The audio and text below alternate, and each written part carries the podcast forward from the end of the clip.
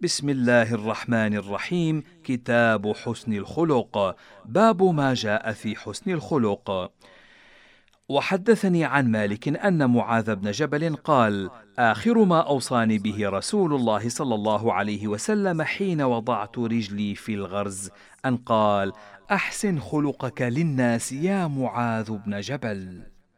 وحدثني عن مالك عن ابن شهاب عن عروة بن الزبير عن عائشة زوج النبي صلى الله عليه وسلم أنها قالت ما خير رسول الله صلى الله عليه وسلم في أمرين قط إلا أخذ أيسرهما ما لم يكن إثما فإن كان إثما كان أبعد الناس منه وما انتقم رسول الله صلى الله عليه وسلم لنفسه إلا أن تنتهك حرمة الله فينتقم الله بها.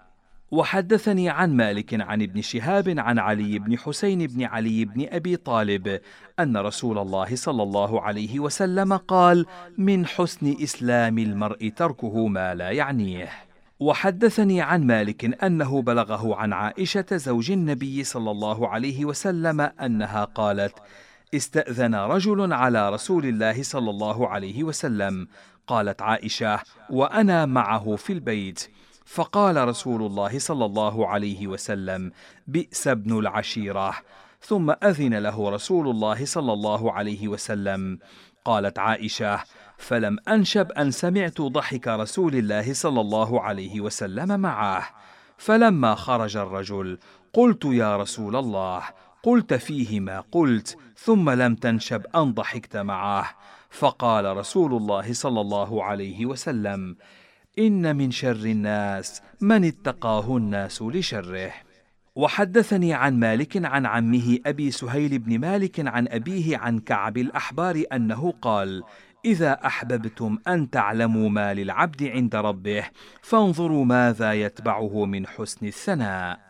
وحدثني عن مالك عن يحيى بن سعيد أنه قال بلغني أن المرء ليدرك بحسن خلقه درجة القائم بالليل الظامي بالهواجر وحدثني عن مالك عن يحيى بن سعيد أنه قال سمعت سعيد بن المسيب يقول ألا أخبركم بخير من كثير من الصلاة والصدقة؟ قالوا بلى قال إصلاح ذات البين وإياكم والبغضة فإنها هي الحالقة.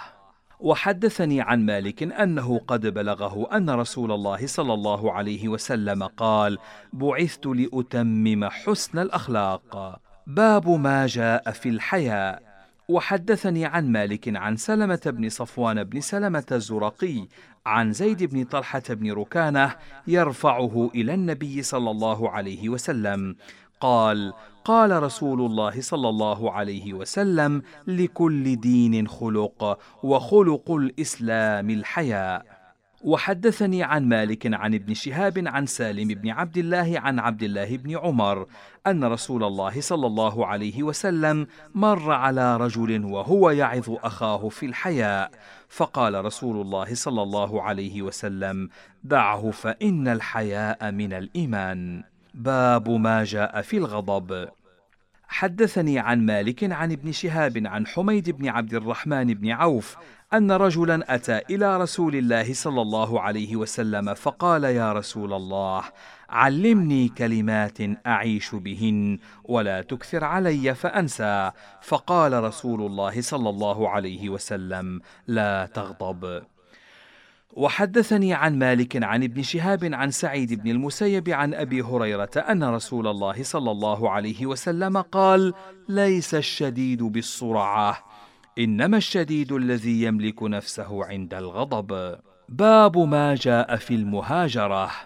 وحدثني عن مالك عن ابن شهاب عن عطاء بن يزيد الليثي عن أبي أيوب الأنصاري أن رسول الله صلى الله عليه وسلم قال لا يحل لمسلم أن يهاجر أخاه فوق ثلاث ليال.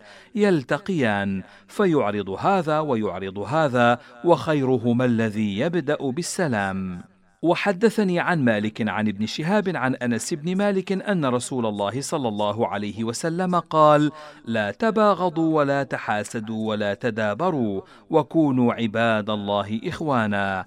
ولا يحل لمسلم أن يهاجر أخاه فوق ثلاث ليال.